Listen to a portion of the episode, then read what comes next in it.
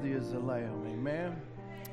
Amen. Worthy to take away our sins and our shame and our iniquity and take a red crimson stain and make it white as snow. Amen. Remove every mark of it. What a wonderful God we serve. Amen. Let's just go to Him in prayer. Father, we just come to you today once again. Lord, just needing you to reach down and touch our lives, anoint us, Father. Ask, Lord, just speak to hearts, minister, strengthen. Lord, just help us to realize where we're at and who we are. God, what you're doing among us, Father. How you're manifesting yourself so many times around us, Lord. Help us not to miss it. We just ask, God, that you would come, Lord, and take over my vessel, Lord. I submit myself to you, Lord, to come under the anointing of the composer, Lord. Just asking that you take control. Lord, there be a need in this place, Lord, that whatever it may be, that you would meet it this morning, Father. You touch hearts and lives. You heard the requests, Lord, that were read, the needs, situations, and lives. Ones that's not here this morning, reach down and touch them, we pray. We commit this time into your hands, everything to be said and done in Jesus' name. Amen. Amen. Let's turn to Romans 8. Good to be in the house of the Lord. Amen. To come into his house with thanksgiving, to give him praise and enjoying the worship and the praise. He's worthy of it. Amen. Amen. Amen. So let's just read here in Romans 8 and verse 1. It says, There is therefore now no condemnation to them which are in Christ Jesus, who walk not after the flesh, but after the Spirit. For the law of the Spirit of life is Christ Jesus, hath made us free from the law of sin and death. For what the law could not do, in that it was weak through the flesh, God sending his own Son in the likeness of sinful flesh, and for sin condemned sin in the flesh, that the righteousness of the law might be made might be fulfilled in us who walk not after the flesh, but after the Spirit. For they that are after the flesh do mind the things of the flesh, but they that are after the Spirit, the things of the Spirit. For to be carnally minded is death, but to be spiritually minded is life and peace. Because the carnal mind is enmity against God, for it is not subject to the law of God, neither indeed can be. So then they that are in the flesh cannot please God. But ye are not in the flesh, but in the Spirit. And if so be that the Spirit of God dwell in you, now, if any man have not the Spirit of Christ, he is none of his. And if Christ be in you, the body is dead because of sin, but the Spirit is life because of righteousness. But if the Spirit of him that raised up Jesus from the dead dwell in you, he that raised up Christ from the dead shall also quicken your mortal bodies by his Spirit that dwelleth in you. Amen. We'll let you be seated this morning. I'd like to Spoke Wednesday night on the same power. We'd like to speak this morning on the same spirit. Amen. The same spirit. We can we read where Paul was speaking about the law of sin and death, and we know that the children of Israel was under the law, and no matter how much they desired to do right, no matter how much they wanted to do right, no matter how much um, you know they hated the, th- the life that they lived or what they was doing, there was no power that could help them to rise above that. And, they would, and we know, we know how, how we've been taught how that, you know, they would either, maybe they had a, um, a spirit of adultery or something, or, or covetous, or lust, or a thief, or whatever, uh, they, whatever it was they had, they would come in and they would offer a sacrifice, and they would, they would uh, give of their offerings unto the Lord, and they would ask God to forgive them but they would go right back and they would do the same thing over and over and over. But as Paul is speaking of here, he said, We have been made free from that law that if you sin, something had to die every time. It was, if you didn't, if it was eye for an eye, tooth for a tooth, and so if you'd done something wrong, you had to die. You had to give up, or you had to give something of yourself, whether it be of your of your animals or property or whatever. And he said, We've been made free from that because that Christ Jesus has come and he has given of his own life and he has given of his own self so that we now can receive the spirit because a man the spirit of the lamb or the spirit of the turtle dove or whatever could not come back upon the worshiper it was an animal. It was just an offering of, of a good conscience that God would see the sacrifice, and if He accepted the sacrifice, then He would also accept the, the, the forgiveness and give the forgiveness for the sin.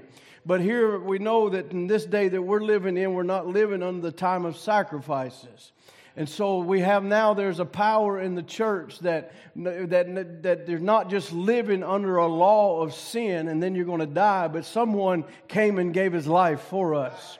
And that life was given so that the spirit of that life, amen, he come as a human and he came down and he gave him himself so the spirit of that life could come back upon you. Amen. And so that's what we're that's what we're striving for, that's what we're looking for, and that's what we've been promising this day that the same spirit that was in Christ can also be in you. Amen. So when God was in Christ, he had the spirit fully. He was God. Amen. He was the fullness of the Godhead bodily. That's what the scripture said. There was a fullness of God dwelling in one body. Amen. And so he was here. The Spirit fully was in God. Now we, I'm just one of his servants. I'm just one of his sons. You're just one of his sons or daughters. We have the Spirit by measure. Amen. But he had it without measure. Amen. So in him dwelt the fullness of the Godhead bodily. And me is maybe just a little gift or a little measure, and you just a little gift or a little measure. But no matter how little it is, it's the same spirit. Amen. So it'll produce the same life. It'll produce the same overcoming power, just as he had when he withstood the enemy in every, every way. And he's on the mountain when Satan come to tempt him. Amen. He went back to the word and he, he, he never sinned. He never done wrong. Why? Because the Spirit of God was in him.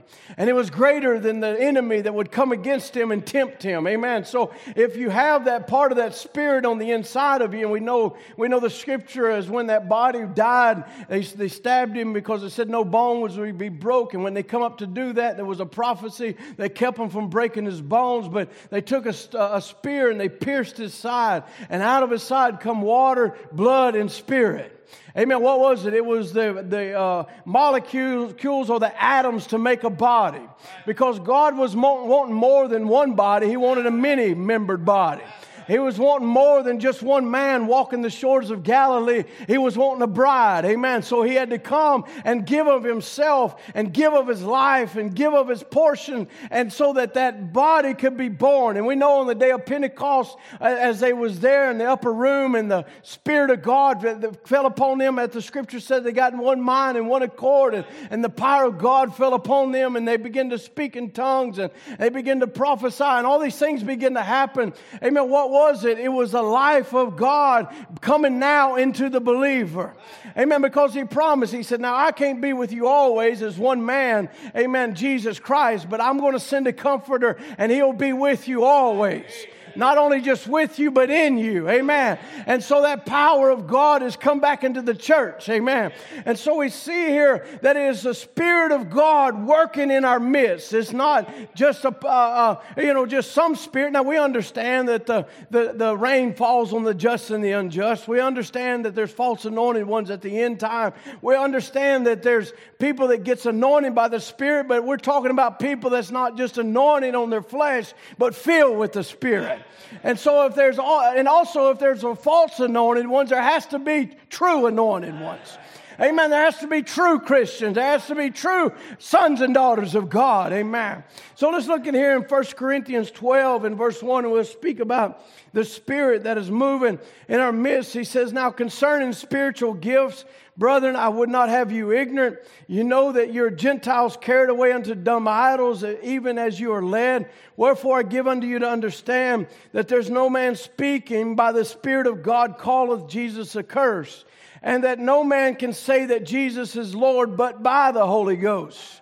And so he's showing the anointing of God upon lives and the false anointing ones that are there. And so he says, but now there are diversities of gifts, but the same Spirit. Amen. There are differences of ministrations, but the same Lord. There are diversities of operation, but it is the same God which working all in all. Amen. But the manifestation of the Spirit is given to every man to profit withal. For unto one is given by the Spirit the word of wisdom, to another the word of knowledge by the same Spirit, to another faith by the same Spirit, to another the gift of healing by the same Spirit, to another the workers of miracles, to another prophecy, to another discerning of spirits, to another divers kinds of tongues or diverse kinds of tongues, to others the interpretation of tongues. But all these worketh that one and the self self same Spirit, amen, dividing to every man severally as he will. Amen. So, uh, for as the body is one and hath many members, and all the members of that one body, being many, are one body, so also is Christ. For while one Spirit we're all baptized into one body, whether we be Jews or Gentiles, whether we be bond or free, have been all made to drink unto one Spirit. Amen. It is God working in our midst. He may anoint this one to do this, or anoint that one to do that, or, amen, this preacher preaches this, or there's another gift here, but it's all the same Spirit. Amen. You know, with God, there's no such a thing as a top 10 or favorite preacher list. It's all the same Spirit. It's all God manifesting Himself because we know that God, God, uses gifts. There's certain gifts that can reach certain people. There's certain people that can reach some people that I can't reach. Amen. I can reach people that Brother Tim can't reach. Brother Aaron, Brother Joe can reach people we can't reach. You can reach people we can't reach. Amen. So God anoints you with a gift of God in your life. It's the same spirit. It's the same anointing. You say, Well, I don't feel like a nobody. You have the same portion of the Holy Ghost. It's the same spirit. It's the same God working in his church. Amen. Amen. So we can see this also as he moved through the church ages. We can read, we can turn to Revelations 3 and verse 1. He says, These things saith he that hath the seven spirits of God and the seven stars. Once again, we see in the church ages the Spirit is revealing our gracious Lord to us by setting forth his wonderful attributes. This time he is standing in the midst of his church. Right here, we could read it, we could take the whole thing, but we ain't got time this morning. He, but he's standing in the midst of the candlesticks, which is representing the seven church ages. Amen. Are you part of that? So he's in the midst of her. Amen. Putting, putting forth the Spirit of God in her, the power to live right, the power to overcome. Amen. So he says here, he's standing in the midst of the church. We see him as the one with seven spirits of God and the seven stars. So we know who the seven stars are. They're the seven messengers to the seven church ages.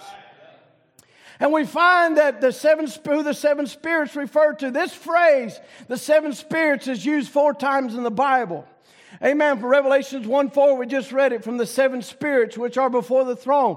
Amen. Uh, Revelations 3 1 says here, These things saith he that hath the seven spirits. Revelations 4 5, the seven lamps are burning before the throne, which are the seven spirits of God. Amen. For Revelations 5 6, he talks about the seven spirits of God sent forth into all the earth. Now, it wasn't seven different spirits, but it was a manifestation of the same spirit. One God standing in the midst of the church. Amen. Lighting the candle of uh, Luther's day, lighting the candle of Wesley's day, lighting our candle of this day. It's the same spirit in the church. One spirit manifesting himself. Just as we read here in, 1 Corinthians, it was one spirit manifesting himself in nine ways. Amen. It's one spirit manifesting himself in seven church ages. Amen. In Revelations 4 5, it was seven spirits.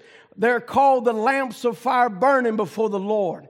Since John always used nothing but the Old Testament symbols and revelations, we can go to the Old Testament and find in Proverbs 20 and verse 27, the spirit of man is the lamp of the Lord. So he's tying it in, saying this is what God is doing. He is lighting lamps in every church ages lights in every church age. Amen. It's God manifesting Himself in every church age. He's in the midst of her. He's in the midst of you this morning. You're not in this alone. You're not trying to fight this battle alone. God is with you. Hallelujah. God is with you. He's in the midst of His church. He's the one performing the signs. He's the one that's healing the sick. He's the one that's raising the dead. He's the one that's taking lost lives bound for hell and turning them around. He is in the midst of her. Hallelujah. Seven spirits. We can read here also and, and, and realize in Revelation 5 that it says the seven spirits are identified as the seven eyes. You, you see a one lamb with seven horns, seven eyes, and seven spirits. One lamb, one God. Amen. Not three gods, not two gods, one God. Amen. So in Zechariah 4:10 it says, "Who hath despised the day of small things? For they shall rejoice and shall see the plummet in the hand of Zerubbabel when those seven." With those seven, they are the eyes of the Lord. So he's tying it right back to the Old Testament, Testament again. It is the eyes of the Lord. Amen. But it's God moving. So don't despise the day of small. We look at things sometimes and man, where is God at? And God's doing some mighty things in our lives. Don't despise the day of small things. Amen. So it, it is very evident that, that the word they refer to men. So we see men, God placing ministries, amen, putting the power of the Holy Ghost in lives of men. Amen. Putting, putting our spiritual discoveries together is evident that the seven spirits of God refer to the continuous ministry of the same Holy Ghost through seven church age messengers to seven church ages, which I believe we're living in a church age, the last one. Laodicea church age. Amen. These seven men are easily can be seen because the next phrase calls them the seven stars.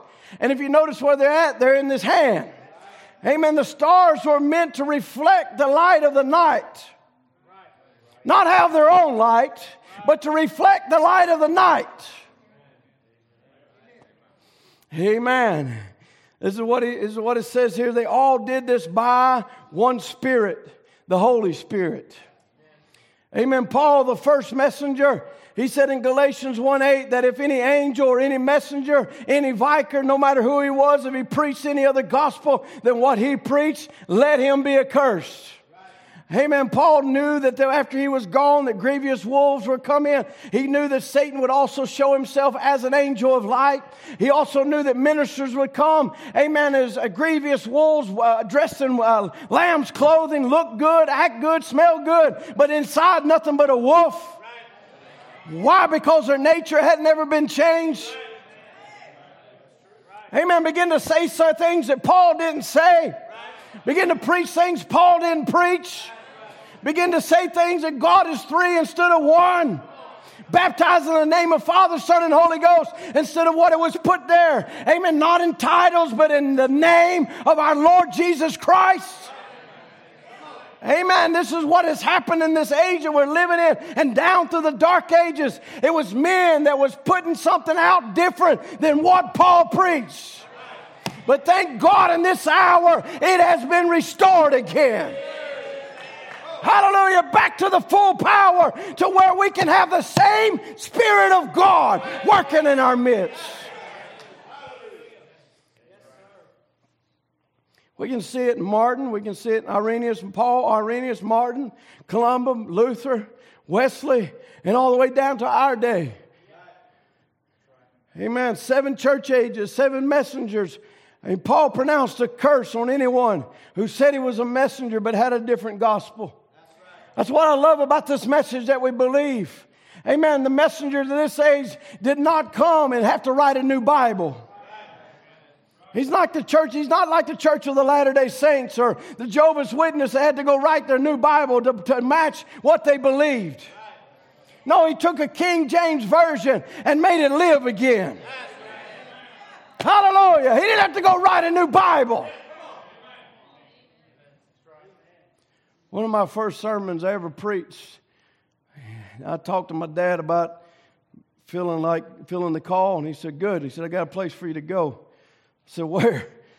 We had a we used to show goats, you know, and so they had a fair up there at, at uh, uh, in Shreveport, the Louisiana State Fair. He said, I can't be there on Sunday, but you can. They want to have a service preached to them. I said, Thanks, Dad. Uh, what do you mean, preach to him? What am I going to preach to him? He said, Oh, God to give you something. Just, just pray about it. God to give it to you. Thanks, Dad. So I got to praying. I mean, yeah, praying. Lord, what in the world am I going to say? You know, I don't know what to say. Well, they don't want me. He said, they don't want me five or ten minutes anyway. You'll be fine. Thanks, Dad.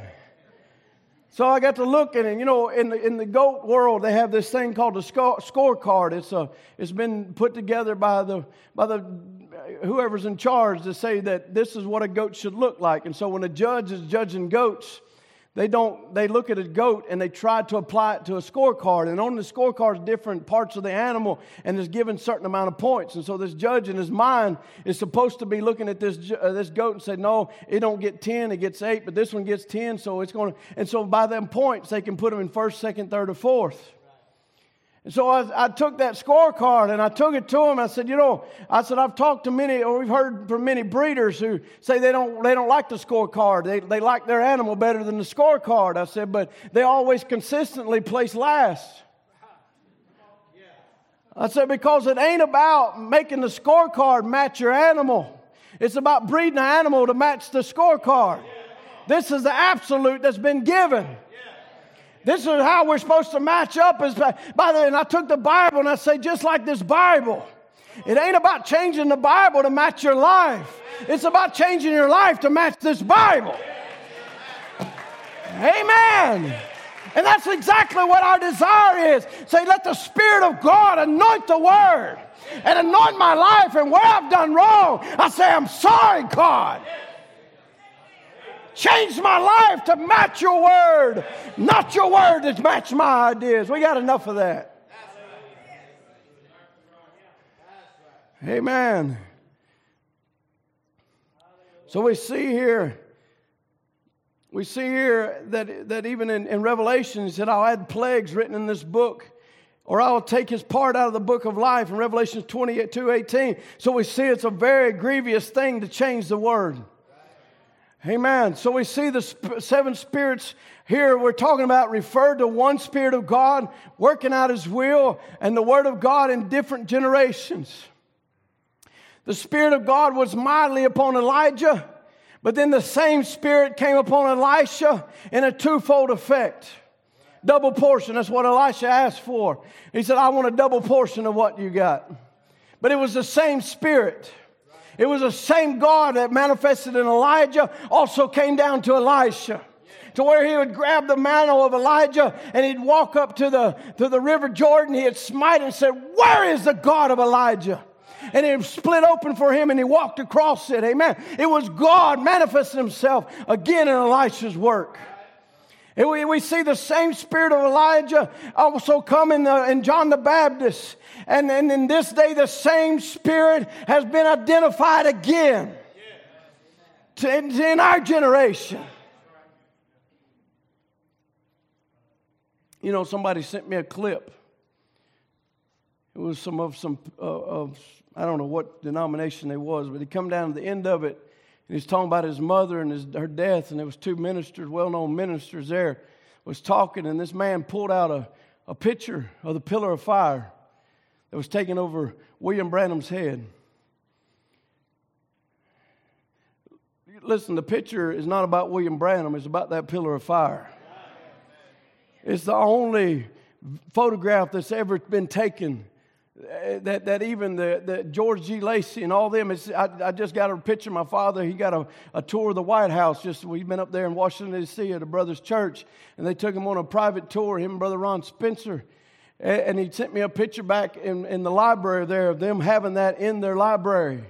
They know it's what it is. And this man's statement was that we know this man was real.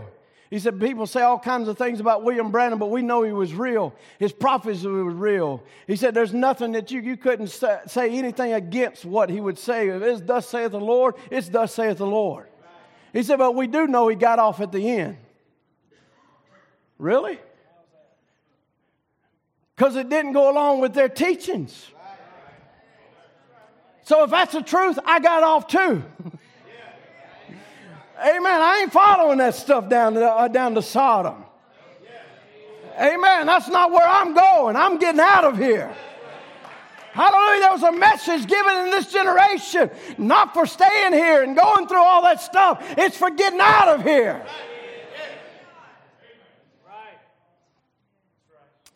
Amen. And so we have seen the repeat of the spirit of Elijah. Not Elijah, eh, as far as the same man, but the same spirit. It was the anointing of Christ upon a man. Only God can know the thoughts and intents of the heart. That's why we still say His Word is the discerner of the thoughts and intents of the heart because it's God. It ain't man, it's God. That's why you can come to church and your conversations can be repeated across the pulpit by a minister ministering the Word. How many has that happened to? Amen. It happens. Why? Because it's God. It ain't a man, it's God, the self same spirit that would tell the Pharisees, This is what you just said in your mind, in your heart. This is what you, we can read it in the Bible time after time, He did that to them. It's the same God with the same spirit moving in His church again. So the scripture says that God anointed Jesus at Nazareth, of Nazareth with the Holy Ghost and power, and he went about healing and doing good, setting free those that were oppressed by the devil. As Jesus went away, he told the disciples to tarry in Pentecost until Pentecost, which is Acts 2. Amen. At the very same time, the very same spirit that was upon him would come back and fall upon them and fill them also. Then that called out body, that church of Jesus Christ, he would be his head, his, it would be his, in his stead upon earth, taking his place. Amen. Because the same spirit that was in him was now in them, and they would do the very same works, and they did it. And any people that's truly the body of Jesus Christ will manifest the same works as Jesus did. Hallelujah. Amen. The same works. Well, we got miracles and we got signs and we got same. What about overcoming lives? Amen. Just recently, one of the head men there in Shreveport, a pastor, has methamphetamines in his, in his house. What?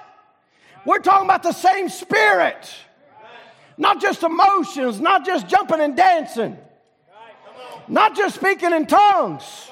We're talking about the same spirit that'll come into a life and so change them. That'll break them from the law of sin and death and set them at liberty.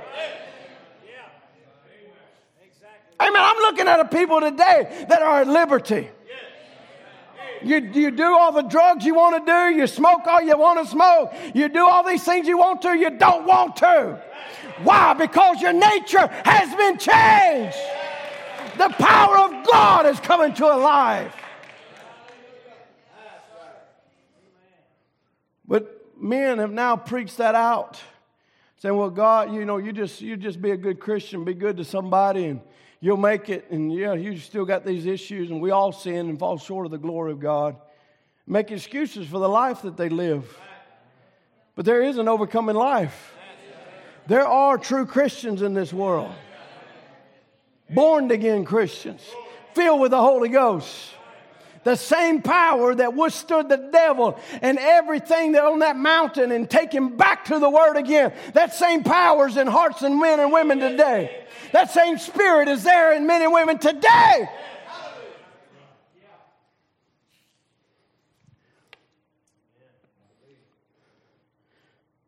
The Spirit comes upon the Spirit that's in the church, the real church, the true church, God's church, God's people. Oh, my. Amen. Oh, that's a mouthful. Say it again the spirit that's in the church, the real church, true church, God's church, God's people. The spirit that's in them, the same is the same spirit that was in Christ with a promise. It's a spirit with a promise that the works that I do shall you do also. The same overcoming life that I have shall you have also the same power over the enemy shall you have also. The same ability to speak to a storm shall you have also. the same ability to speak to demons that torment you shall you have also. Hallelujah. We're talking about the power of God that's in the church. The Spirit, the same one that was in Jesus, is also in you. It has quickened lives to where they realize I ain't a dead man somewhere in sins and traditions of man, but I have been made alive. Hallelujah. It's the same spirit that raised him from the grave. It's now dwelling in human beings. What a power. It'd been dead, laying there for three days, but there was a prophecy that was spoke of a resurrection of a body. And devils was trying to hold him down because they knew if he ever got loose from there, it would have to be who he said he was. Hallelujah. But there wasn't a devil that could keep him bound because there was a word that said, I will rise again. Woo! Glory to God. Maybe you've been sealed in all kinds of things, in tombs of devils, but you're not to stay there. There's a word that says you will rise again. And there's a spirit that will back up the word of God. Hallelujah. The devil wants to hold you down with all kinds of things. There is a promise. The works that I do shall you do also. The same spirit that raised him up from the grave is now living again with the same power, with the same manifestations, the same healing virtues the same God. There's still a God here today that can step on the brow of a boat and say, Peace be still. Amen. You say, Well, I just I believe the message. I believe the word. I believe the Bible. It has to be a spirit that quickens it. Just believing ain't all about what it is. There has to be a spirit that quickens. The word says the word, the letter killeth, but the spirit giveth life. The, the Pharisees, they had the word. They believed the word. They, they quoted the word to Jesus. They, they, they had the word. They studied the word. They knew the word, but when the word came walking in front of them, they failed to recognize it. Why? Because the spirit wasn't, they wouldn't allow it to quicken them. But there were some people that seen that word walking and said, There he is. Amen. There he is. There's my only hope. Mary Magdalene said, There he is. There's my hope.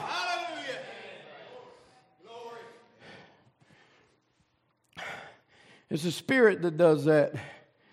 It's the Spirit that quickens the Word. It gives the Word life, it gives it wings to fly. Hallelujah. It's the Spirit that does that. Let's turn to 2 Corinthians 3 and verse 1. It says, Do we begin again to command ourselves, or need we, as some others, epistles of uh, commendation to you, or letters of commendation from you? You are epistles written in our hearts, known and read of all men. In other words, your life will preach more than your words will. Oh, we can say all kinds of words but the Spirit ain't there to quicken it. It's dead letter. We're just walking around dead men. and dead men walking. Amen. I, you know, I, I wasn't even thinking about watching, but you see advertisements of the Walking Dead, you know, they're putting out. Maybe they caught some inspiration somewhere. There's some Walking Dead. They walk dead as a doornail and sit on a pew somewhere. oh, man. Let me go on. For as much as you are, ma- I said somewhere.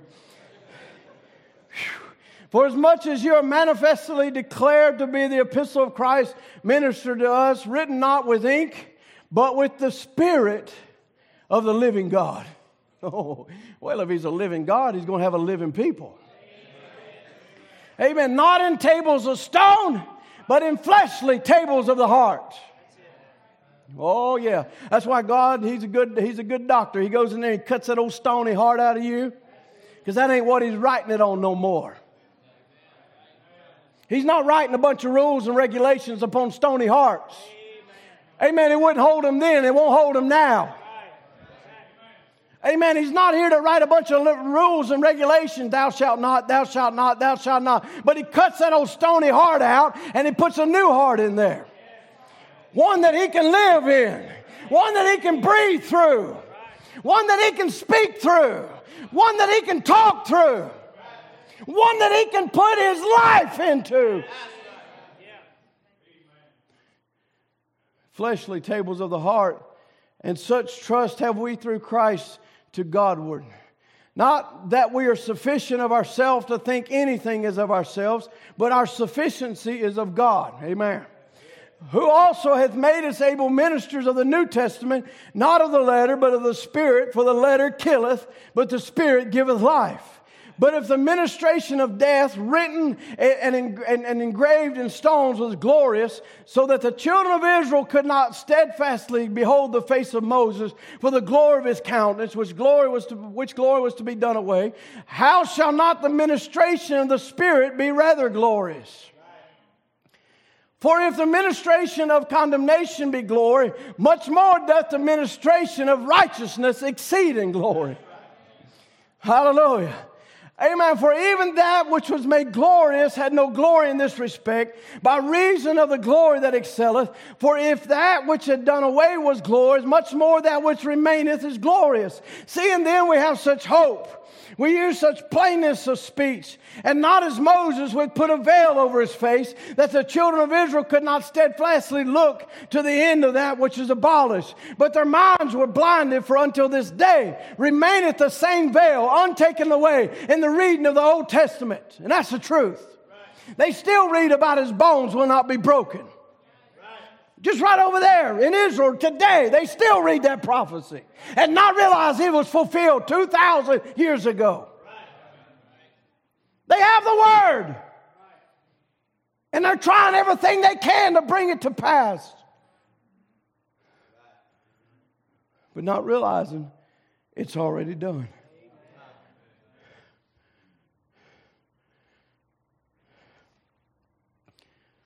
But that's not nothing for us to laugh about or ha ha ha. It was done that we may see him. God's mercy. Amen. Nevertheless, when it shall to be turned to the Lord, the veil shall be taken away. But now the Lord is that Spirit, and where the Spirit of the Lord is, there is liberty. We're, but we all, with open face, beholding as in a glass the glory of the Lord, are changed into the same image from glory to glory, even as by the Spirit of the Lord. Hallelujah. So it's no longer just laws and regulation to a born again son or daughter of God. We don't look at this message as some kind of rules. I can't do this. I can't do that. I can't do. It. We look at it as a love language as God so loved me that He would protect me from those things. And I so love Him, I don't want to do those things.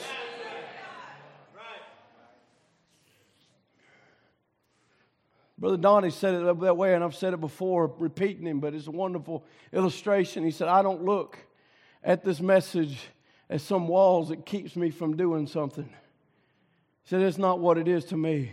He said, This message is my castle. It's my protection. Hallelujah. Amen, sisters. That's what it does. It's protecting your, uh, your virtue. It's protecting everything about you.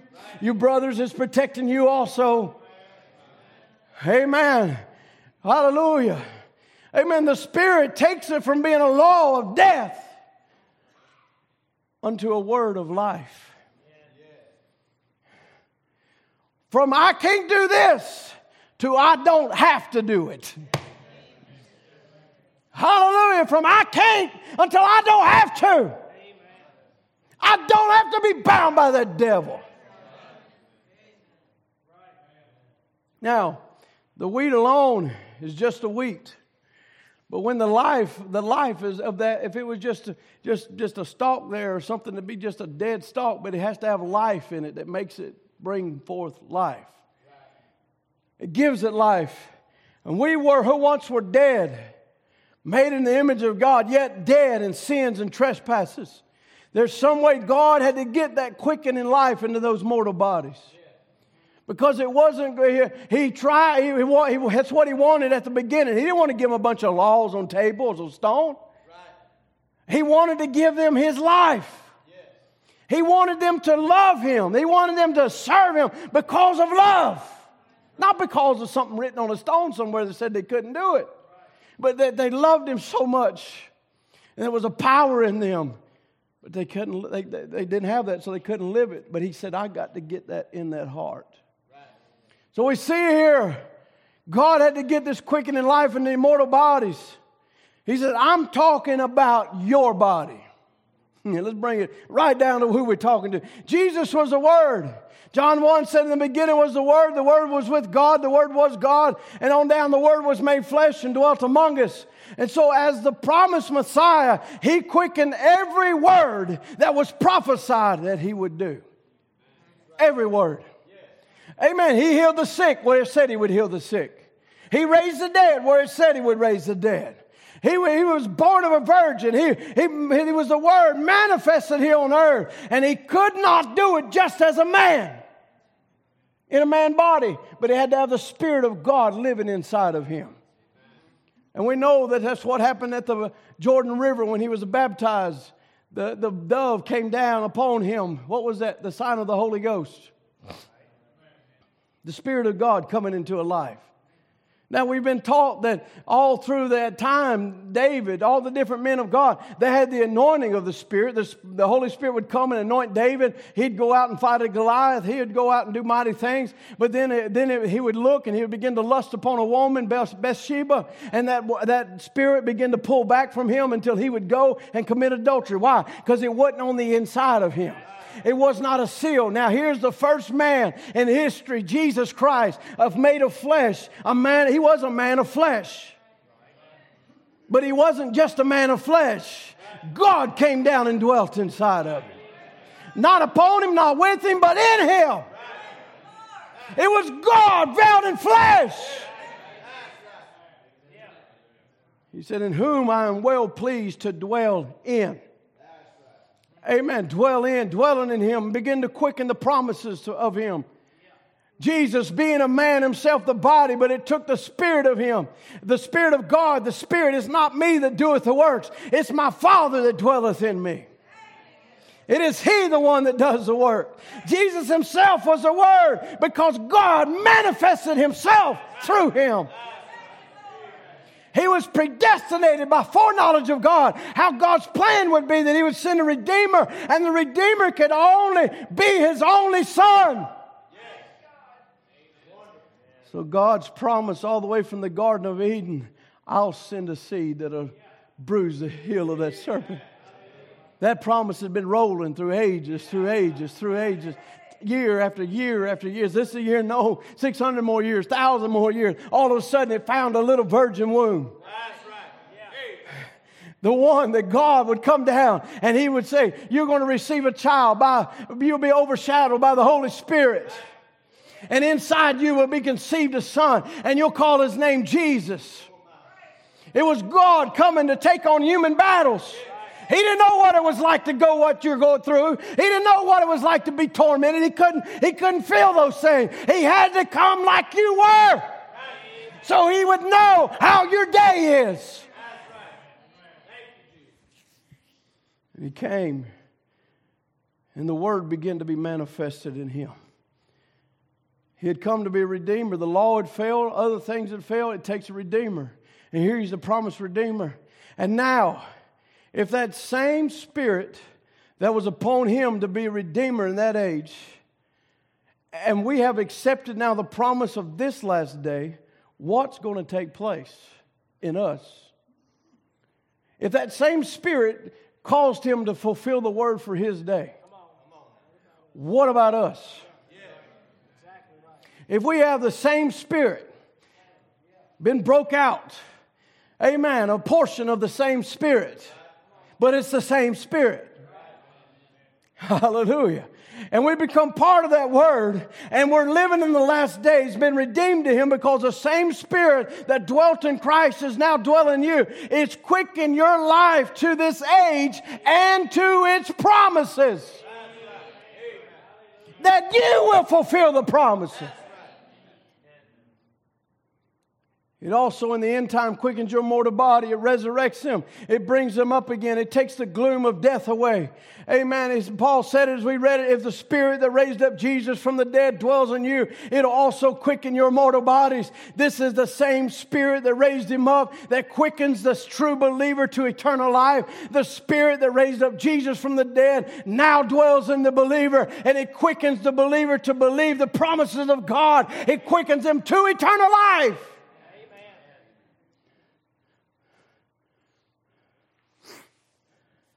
There's only one life, only one eternal spirit, only one eternal life, and that's God. God alone is eternal. And we, being His children, are part of Him, attributes of His thinking. And the thought is expressed, and now it becomes word or made flesh in its generation. So you had to be in His thinking to be made flesh here, to be filled with His Spirit. So God thought about you before there ever was a tormenting devil.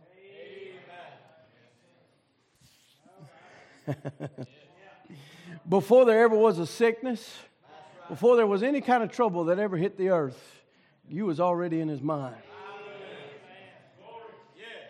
So when all that came, that didn't change his mind about you. That didn't change his mind about whether you're going to overcome or not.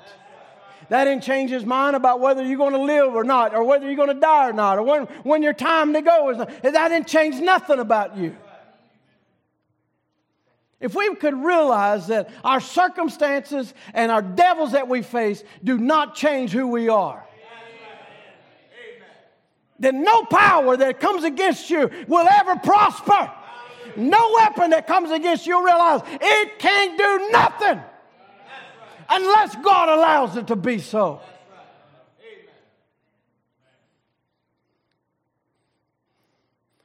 He came, but not just to not just to produce one son, he wanted many sons and daughters.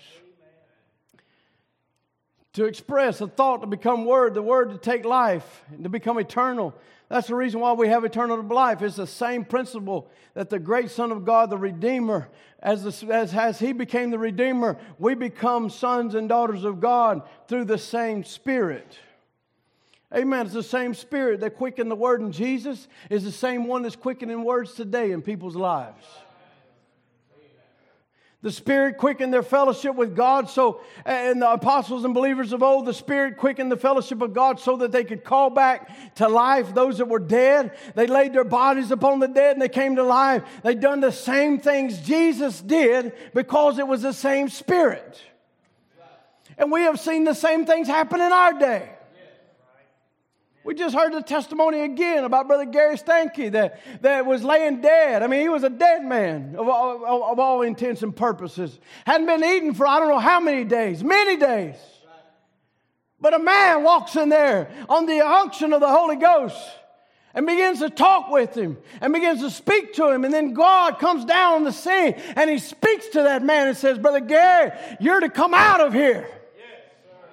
You're to live. And that man went immediately to beginning to eat again in just a few days out of the hospital. It was the same God.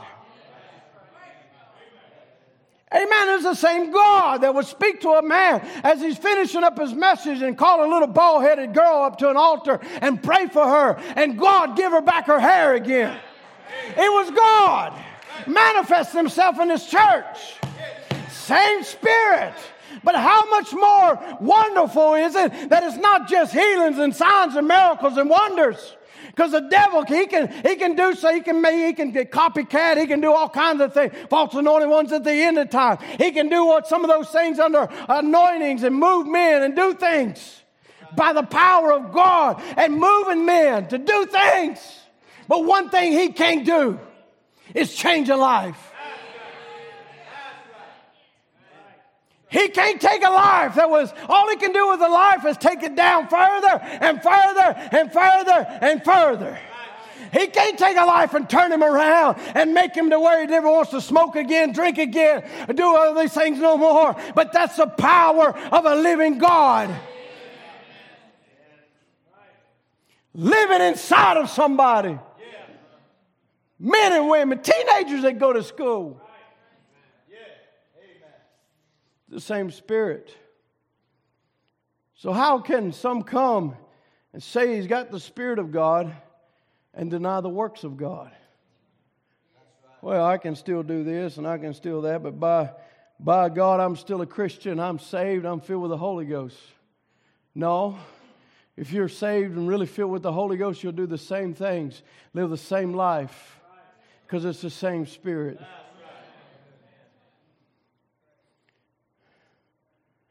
Well, I, I just don't believe God worried about that no more. No, He's the same yesterday, today, and forever. There's laws of God that don't that can't be changed. There's attributes that He cannot change. There's, there's things that he cannot. Eh, laws that have been laying, laws of God. Eh, I mean, the law of gravity, just the law of gravity, how long has that been lasting? Seeds shall bring forth after their kind. How long has that been lasting? I, I don't, I mean, well, Lord help me here. I mean, as far as I know, I've seen nothing but a dog give birth to a dog, cat give birth to a cat. The only thing that's come real close to changing is humans. Sometimes you wonder what in the world is that going down the street? It's the truth. But we know what it is. It's a manifestation of a spirit. And not the spirit we're talking about here. Amen. Doing all these things, and but yet still some of them call themselves Christians. Just at a local church, met, a, met the local youth pastor at a coffee shop. Hair down to his way down and all kind of tattooed up and. What? That ain't the spirit of Christ. That's the spirit of a religion. A man made creed that says you can live that way and still be saved. No, it's going to take the Spirit of God living in lives to go in a rapture. We're talking about, i I'm, I'm speaking to rapture people here this morning. Yes, I know there's going to be a multitude without number that's going to go through the tribulation, be raised up in the white throne judgment that will be given life. Some of them may have tattoos. Some of them may have smoked and drank, may have done things. But God will give them life for some reason or somehow. I don't know. That's up to Him. But to go in this rapture, you have to have the token. And the token is the Holy Ghost. And the Holy Ghost will make you act the same way He did while He was here on earth.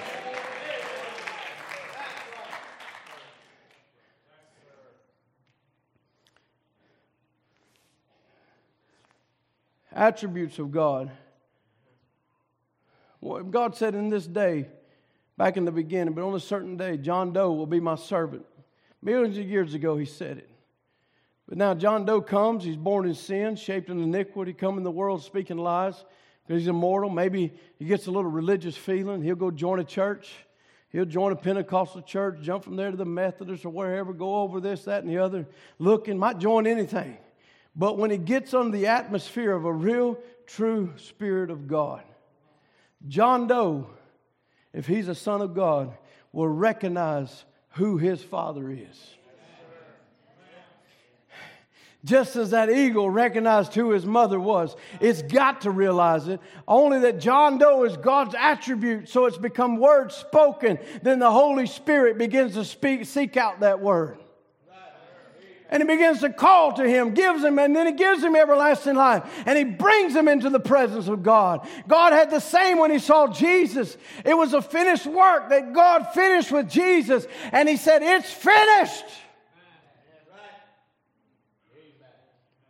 And when the Spirit of God comes upon you, you truly are one of God's attributes that he spoke of. If you're not, you'll wonder, you'll frustrate, and you'll flop around, you'll run to and fro, everything else, never come to the knowledge of the truth. But if you're one of those, I'm one of them. The old things pass away real quick. I don't want to be that old man no more. I was never happy being that old boy. Hallelujah. There was something on the inside of me that wanted more of God. You're ready to obey every word God has spoke of you. You're being submissive to his word. Listen, Jesus fulfilled some words that wasn't easy. It wasn't easy to go to the cross. He sweated it out till the scripture said blood was coming out of his pores. I don't know if we, any of us has ever been that desperate. But he come to that moment. Not my will, but thy will be done. Shows you what the Holy Ghost will do for you. It'll kill your will. Not me, Lord. Not what I want. It's what you want for me, Lord. It's what you desire of me. Quickening. It's quickening spirit on people. Amen. It's a quickening power. Oh, there's a lot of mockery to it. There's a lot of people really think they got it, but they haven't. There's a lot of people do it because they have some false impression of what they've seen other Christians do. Satan can impersonate a lot of that. We know that. We've seen it as missionaries, seen, seen it impersonated, shouting, dancing, speaking in tongues, all this. You can see it impersonated anywhere. Among heathen people who and amongst heathens and people who deny there's such things as Jesus Christ being the Son of God, and they do all these things themselves. Why? They're trying to manufacture something, but the real, true, quickening spirit that comes to believer quickens him to God's word. And that's back to eagle food again, right back to where he lives. Man shall not live by bread alone, but by every word that proceedeth out of the mouth of God. Amen. It's a quickening power. It came upon the people as it did upon Pentecost, how they acted. They were quickened by this quickening power that we're talking about. On the day of Pentecost, they were waiting there. In themselves, they were afraid. They were hiding. They were tore up. They were nervous. They didn't know what was next. They just seen their leader crucified. seen him ascend. And he said, Go, tarry in Jerusalem until you're endued with power from on high. And they find themselves there. There's something. They knew he had risen. They talked to him on the way.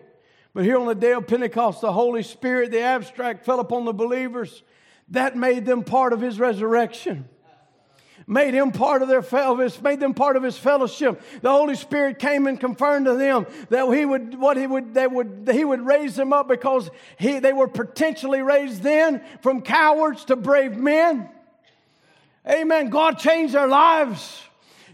Totally changed them. I mean, Peter's one of the greatest examples of a life changing experience. No more was he a coward to tell somebody about what God did for him. No longer was he a coward to tell somebody that on this day I was changed. Amen. Changed them. They were afraid of the very word there, but they, they began to be changed and something happened. That's why we got to be careful. It's not just about believing the word. Oh, I believe the message. No. You got to have that experience. There's a lot of people, the devil believes and trembles. He knows what the truth is. He knew who Jesus was. They begin to realize devils begin to scream and torment. Why you come to torment me before my time? They knew what kind of power he had. They witnessed it. While men, on the other hand, were calling him Beelzebub and calling him the devil. And here's the devil laughing at him because he knows who he is. Amen. See, God is wanting to fill people, every fiber, every place, not just on Sundays and Wednesdays, not just to be a good Sunday Christian, every day, in the workplaces, school, wherever you're at, malls, whatever. Hey you, you can't take Brother Tim with you to pick out your clothes, but you can take the Holy Ghost with you. He'll lead you to the right, tr- uh, the right choices. Amen. You, he'll, he'll lead you right to the right places. You can't take Brother Tim to every place you go to, but you can take the Holy Ghost with you. And then there'll be something quicken your heart and say, No, this ain't a place you ought to be. You need to get out of here. That's the Holy Ghost. Leading and guiding to all truth. Leading and guiding to all holiness, to righteousness.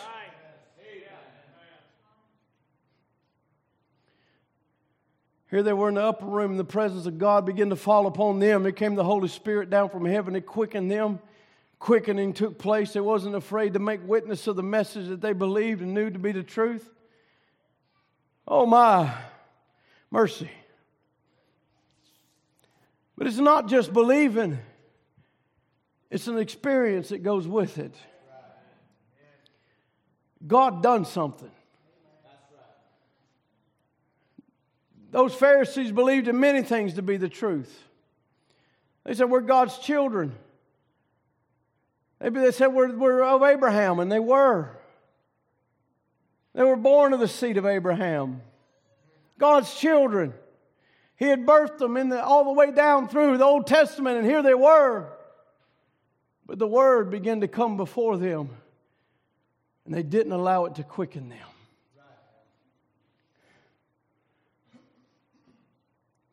He says here, I wonder today where we're at. Where is this resurrection that's coming finding you? Are you going to dare to step out with Him? Or will you dare to take God at His word? If you're ordained to life, you'll do it. If you're an eagle, you can't help but do it. There's something in you. Oh, you don't, you, you don't, maybe you serve a creed. You say, I go to church, I'll just be as good as you are. You have no birthright. You never see it. You can't sue it. But if you do hold the possession of this birthright, you can't help but see it. Because it's part of you and you're part of it. How can I deny the mother that gave me birth?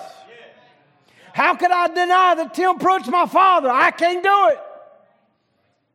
I couldn't do it. I'm willing to stand the reproach, whatever it is, because I'm his son. And then being a son of God, he was the word of God. How can I deny this Bible from being true? How can I deny that Jesus Christ is the same yesterday, today, and forever? How can I deny that he still don't heal the sick? He still don't raise his dead. He's not coming back with resurrection power. How can I deny that? I can't do it. God vindicated word. My. Let me skip a few things here.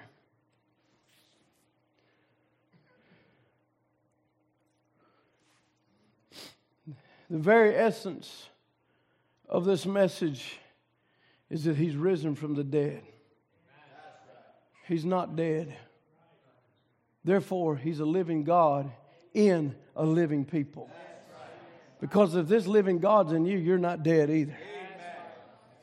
You can't be dead. Amen. Because we've seen what this living God would do to dead people. Lazarus, come forth. And if he didn't say Lazarus, they'd all came out of the grave.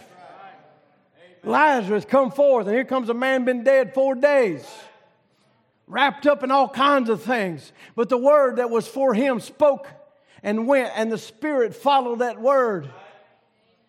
And the word fell upon a dead body, four days in the grave, nose sunk in, and it began to quicken on the inside of him to a man that was dead. Blood wasn't moving no more. Everything, heart wasn't beating no more. Liver wasn't working. Kidneys wasn't functioning. Nothing was happening. He was dead. But there was a word that went forth, and it went down through those tombs, and it fell upon the one it was sent to. And the Spirit was following that word, and it fell upon that word, and it quickened it to that body, and up come a dead man. Hallelujah. I've seen many dead men. You ever one was dead in sins and trespasses. But you hath he quickened. Maybe he was laying dead in a bar room or out on some kind of place somewhere or in some creed or dogma, but the word was spoke of you. And it began to search down through streets, down to a certain address, come into a certain doorway, into a certain bedroom, and fall upon your life. And you begin to scream out, Yes, Lord! Yes, Lord! I believe you, Father.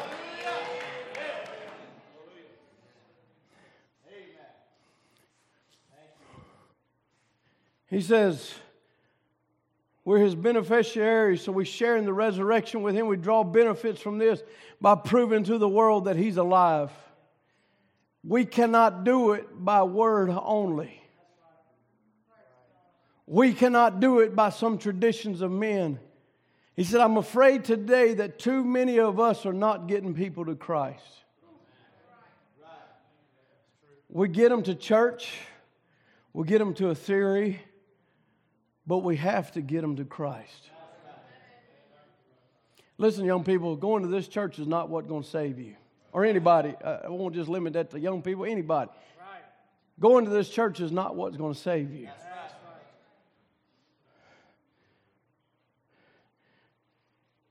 Finding Jesus Christ is what will save you. We must get them to Christ. He's the only one, the only one that has this life. He that has the Son hath life. And if the life of a man that's dead been projected in you, you'll live the same life he lived. Amen. If you if the life of John Wayne was projected in some of you, you'd wear some boots and a gun on your side and a hat. Go ahead, pilgrim, whatever you said. Have a certain walk. Why? Because you have the life of another man being projected. You've seen people not pick up the spirit of Christ, but they pick up the spirit of another man. And they begin to imitate what that man does and how he preaches or how he talks or how he acts, how he commits a business, whatever he does. And they try to emulate that, but that's not who, we're not here to emulate a man or to copycat a man or where he is or how he does things. We're here to be filled with Jesus Christ the Spirit of Christ. Not with some creed or some dogma or some church theology or some church, some church building. That's not why we're here. We're here for one thing, and that's the body words of the Son of Man, the life of Him to come on the inside of us. If the blood of a man was a certain type, you took the blood from one man and changed the blood to another man, it'd absolutely be that type of blood.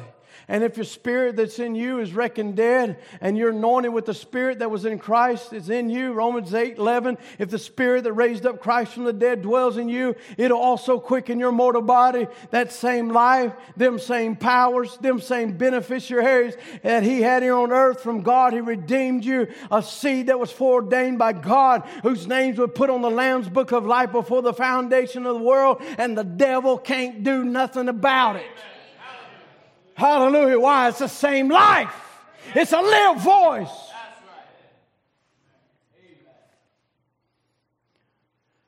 How do we know he was a Christ? He proved what he was talking about. He lived what he was talking about. How do I know the message of the hour? God proves what he promised. That identif- identification that we are beneficiaries with him in the resurrection, he proves what he talked about. What he promised to do in Christ, he proved in the resurrection. What he's promised to do in the days of Moses, he promised it. What he promised to do in the days of Enoch, he fulfilled it. What he promised in the apostles, he's doing now. In this day, he proves what he said. And he backs up what he said. And if there's lives here to be redeemed, there ain't a devil that's going to keep him from it. If the word's been spoke for your resurrection, there ain't enough dirt of a devil that can be thrown over the top of you.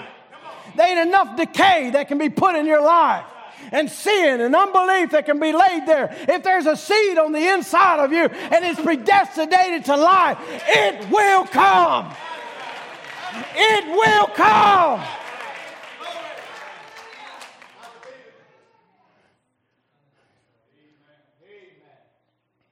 Mercy.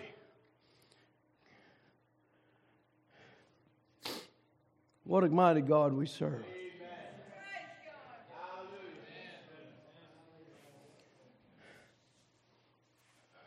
But we can see in the Old Testament, it was God above them, moving. Then in 2,000 years ago, it was God with them, walking with them on the shores. But God was wanting to make himself manifested even to a greater measure. God in them. It was God above that could not be touched. But when God come and was walking among them, he said, and, and Timothy there said, We handle him with our hands, God. Whew. Without controversy, great is the mystery of godliness, for God was manifested in the flesh, seen of angels, believed on in the world, received up in the glory. That was God with us. God over us, God with us, now God in us. And all that God was, He poured into Christ. And all that Christ was, He's poured into a church. Boo, devil. Hallelujah. All that God was. We look at God we think, God, you're so mighty. God, you're so great. Look at this world. Look at this universe. How could I ever? No, I could never come up with something so wonderful. You're a great God. We look at him walking the shores of Galilee. You're a great God. Why? Look what you've done. Look why you've done this. And you healed and you delivered and you set free. You died. You rose again. What a great God. But he wants to bring it right here. What a great God. What a great God! A God that can lift you up out of the miry clay and put you on a rock to stay above sin, above unbelief, above every wiles of the enemy. What a great God! What a great God! What a great God. So that that day you'll know that I am the Father, the Father in me, and I in you and you and me. It's been God all along. His same works. The church is ordained to carry on the same works by the same Spirit. You couldn't carry on the same works without the same Spirit. So God gave you the very same Spirit so you could do the very same works. And as He overcame, you shall also overcome. He conquered both death and hell. He rose up on the third day saying, I have overcome. And because I live, you shall live also. Oh, it's a little deeper than just breathing what he's talking about. Because I live, how did he live? Above every devil, above every enemy that would come against him. I stood against everything that would come, and so shall this bride of Jesus Christ. To him that overcometh, he said it with such confidence. He didn't say to him that uh, it might be there or may be there, if just in case somebody maketh. He said to him that overcometh. In our day, he spoke it with vindication. He spoke it with authority because he knew his word would not return unto him void but it was going to accomplish what it was sent to do. Why? Because the same Spirit that raised Christ up from the dead was going to anoint some overcomers was going to anoint some people in this hour to overcome every devil.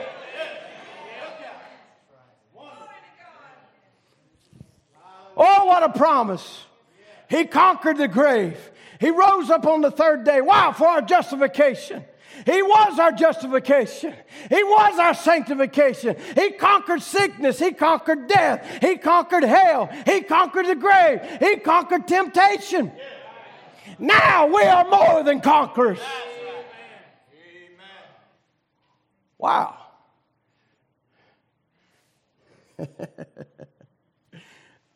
mm, Jesus, help me. More than conquerors through him that loved us and gave his life, being royal seed, with the same Spirit of God in us that was with him. We're more than conquerors. Every gate has been conquered. The only thing we have to do is possess it. There's your battle, possess it. It's already been taken. Just possess it. Sickness is conquered. So if sickness is conquered, take your healing. Yes. Amen. Possess it.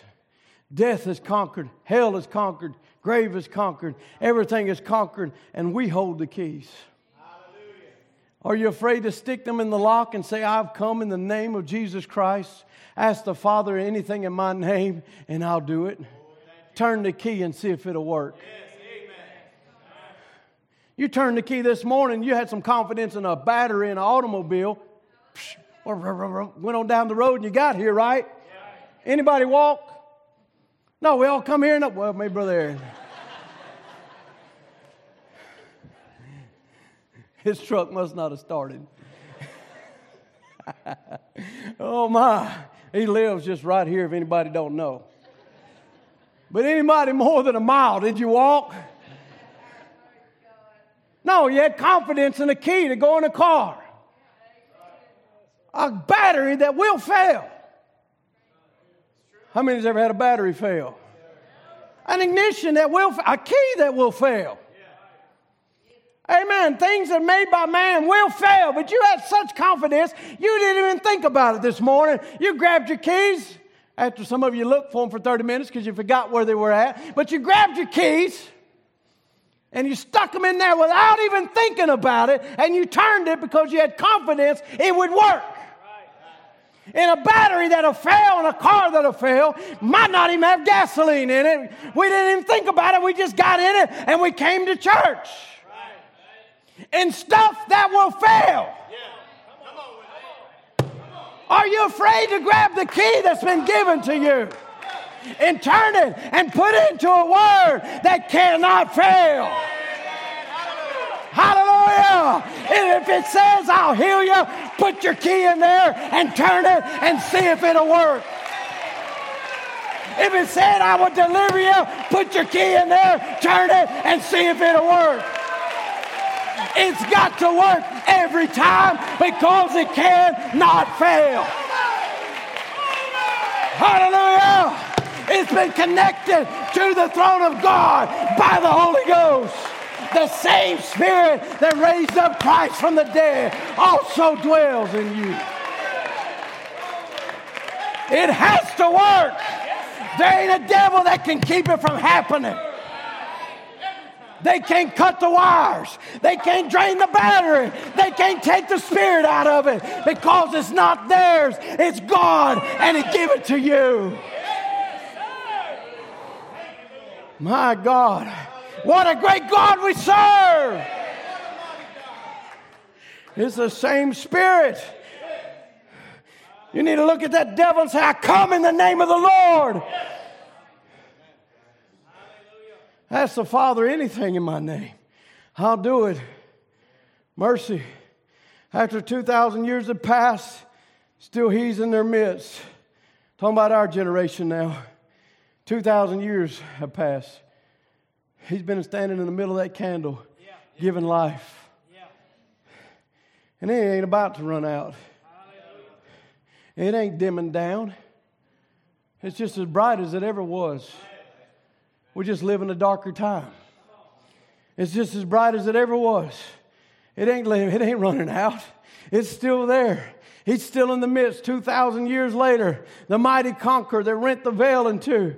He took every sickness, he took every disease, everything upon himself, and bore our infirmities to the cross, our sickness, our death, and he triumphed over every one of them. And he raised up for our justification, stands alive 2,000 years later to manifest himself as a living Jesus Christ amongst the royal seed of Abraham, who's heirs to all things. Hallelujah. Those who, after goes to the test, promise of the word, filled with the Holy Ghost, you're to all things.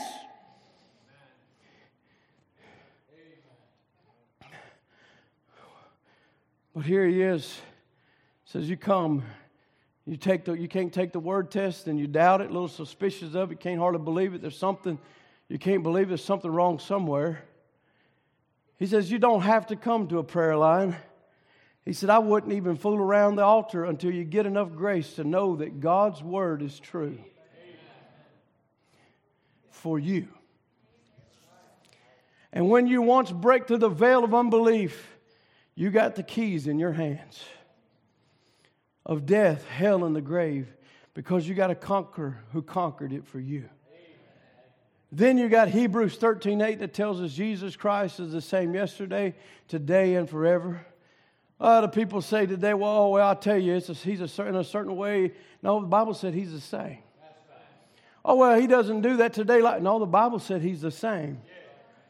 We find it right today when we see his word vindicated. The real seed of Abraham believes it. They know it. He stands tonight as he met Abraham there in the days of Lot and performed that miracle as he was telling Sarah in the tent behind him. Jesus promised the royal seed of Abraham that your church would see the same thing just before his coming and we've seen it. It has to happen. God promised it. Jesus Christ confirmed it. And here we are today, 2,000 years later, and He's still in the midst. Oh, he said, if you abide in me and my words abide in you, ask what you will and it shall be given. That's his word. Put the key in and turn it. The word Christ, that's the word Christ, that's your heart. If you abide in me, my words abide in you, then you conquered everything because I conquered it for you. If you abide in me, if you can understand me, if you can believe me, if you can abide in me, he that believeth me, that receiveth me, not just make believe, but receive me with their heart, and heareth my words, and understanding my words, believeth on him that sent me, hath everlasting life, and shall not come into condemnation, but is passed from death unto life. There he is, the mighty conqueror. He's still in the midst. Hallelujah. Here he is today, the same yesterday, today, and forever. Here he is performing before the seat of Abraham that's been called out of Sodom, called out of the world, separated, showing him his promise just exactly the same. Here he is, 2,000 years ago, still in the midst. The mighty conqueror, the Word of God, who can discern the thoughts that's in the hearts and the intents thereof. Let me read this one more. There came forth a vine with his roots in glory. That's what we was talking about. With his branches on earth to produce a church of the living God that will show forth his resurrection and his power. Who is these men and women that can deny the church the vine of the living God, never failing presence of the Lord Jesus with his church to live and show forth his predestinated branches that he caught before the foundation of the world and swore by an oath that he'd raise them up. And his church today, with the glory, oh my, help us, Lord, to catch this, with the glory of his resurrection living in her. I am the vine, ye are the branches. So the life of the vine is coming through the branch. Every time the heart beats, the blood pulsates to every member of the body. It's life. That's blood is life. It's the spirit. It's the life of the body. Every time, the, and he goes on, and every time the loyal heart of God beats, it pulsates through the name of Jesus Christ to the church.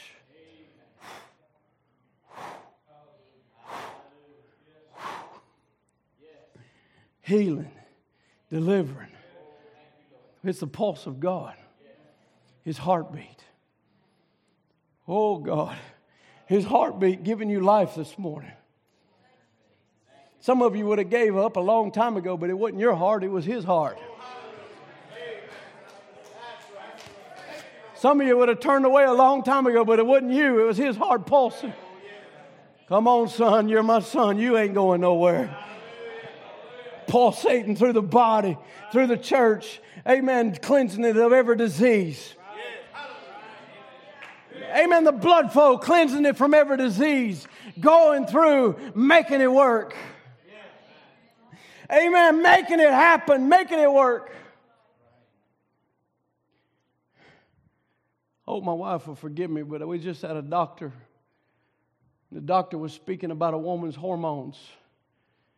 And she said that the, the, the reason why that they're having issues with the genetic or the synthetic horns, hormones is because they made them in such a way that when they plug into a cell, it said it don't plug in correctly. It, God designed the body a certain way that when things plug into it, they're supposed to be identical. and so the way, that way the cell can receive life. It said when they put these synthetic hormones into you, it's like sticking your foot in that door. Your door, your foot don't fill up the door, right? it don't fill up so there's all kind of other openings around where it plugged into that cell and so all these other things go begin to flow around where it's plugged in and that's why they found that it gives cancer into, in, in, into women because of that Said don't do it in every woman, but in, in some that's more susceptible, they get cancer because that, that, that had been plugged in, that man made synthetic thing had been plugged into that cell, wasn't identical to the opening that was there. That's why we got to be so careful that we're not preaching man made creeds. And man made dogmas and man made ideas of things, amen, that man has conjured up somewhere. But we're preaching the word of God and it's cell to cell, bone to bone, flesh to flesh, life to life, spirit to spirit. And there ain't no room for a devil to get around it. He can't cross the bloodline. Hallelujah. And I say, God, let your word come to us in power and truth. And I thank God for a ministry in this hour a prophet of God who would go beyond all the things that were offered him money and popularity and stay with the true word of God. He wasn't building his own kingdom. Ain't a real man of God that'll do such a thing. It ain't about our kingdom, it's about his kingdom.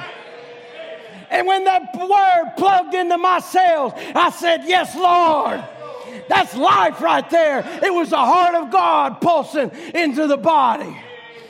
Hallelujah. Every time the heart of God, the loyal, the loyal, the loyal heart of God beats, it pulsates through the name of Jesus Christ.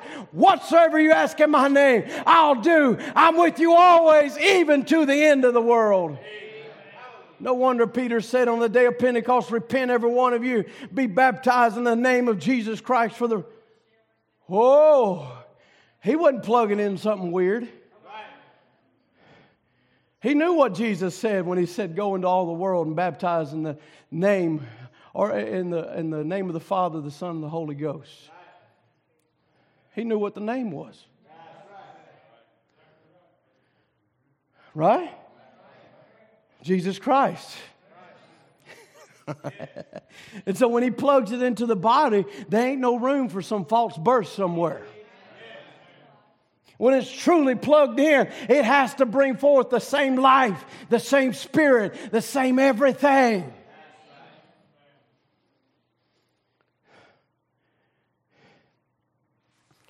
Because he knew that you shall be filled with life from the vine, the Holy Spirit giving forth his name.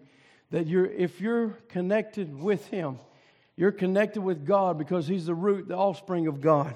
He came to the earth, the earth was made by him. He came to the world, the world knew him not.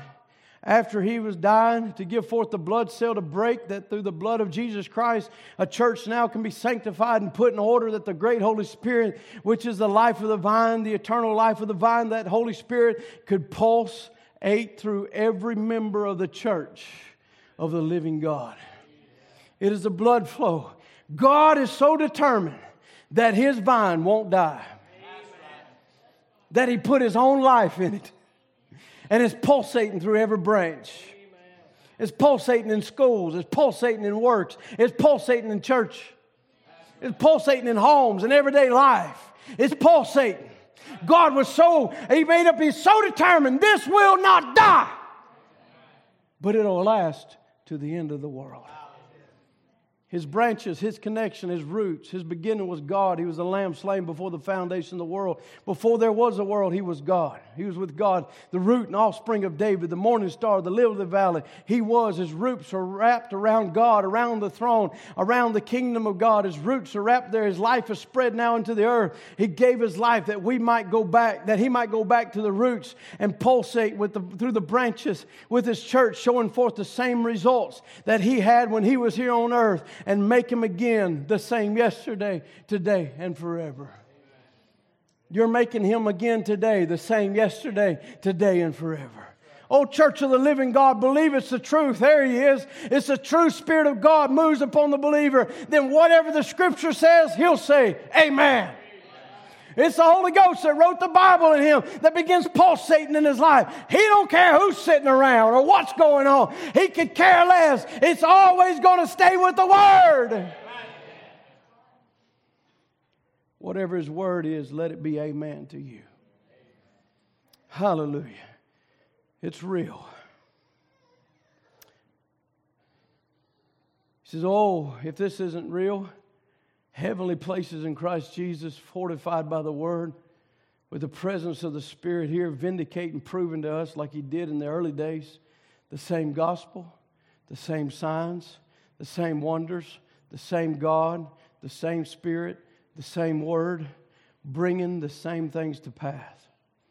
And he said, People standing up, the Spirit falling upon people with gifts of prophecy, Prophecies, one will stand, the spirit of fall to speak with tongues. They'll speak in tongues, hold their peace, and another interpret it, and it shall come to pass. Oh my, seeing our great power of the Holy Spirit changing our lives from a life of sin and bringing you out of that old thing and making you new creatures in Christ Jesus.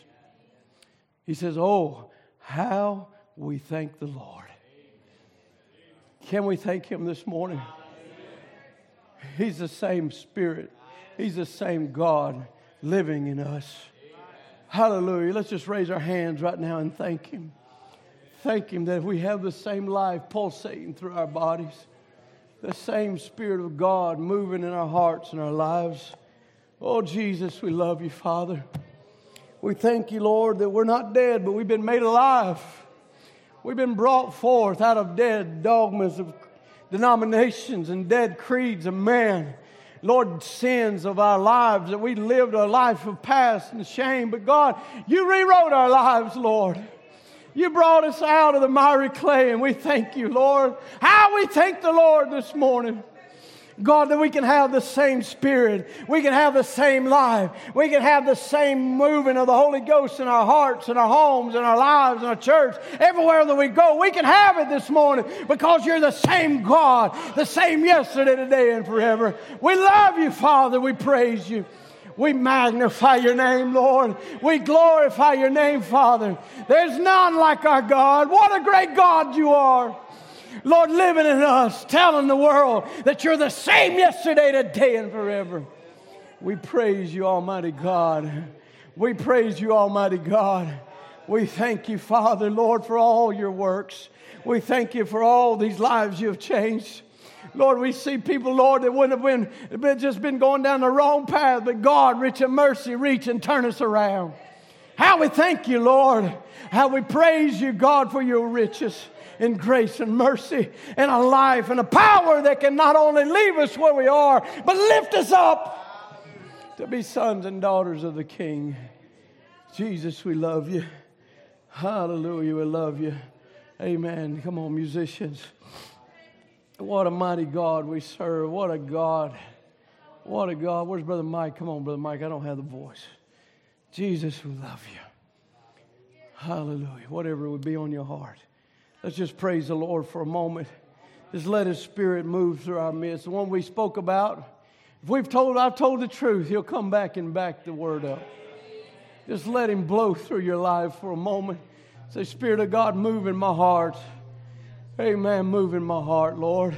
Where there be something, if I got a little rock in there, cut it out, Lord.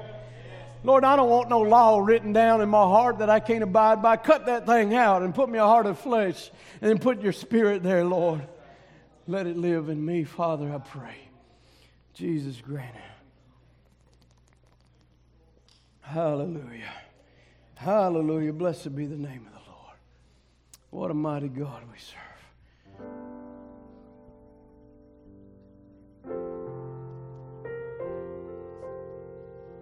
Lily of the valley, let your sweet aroma fill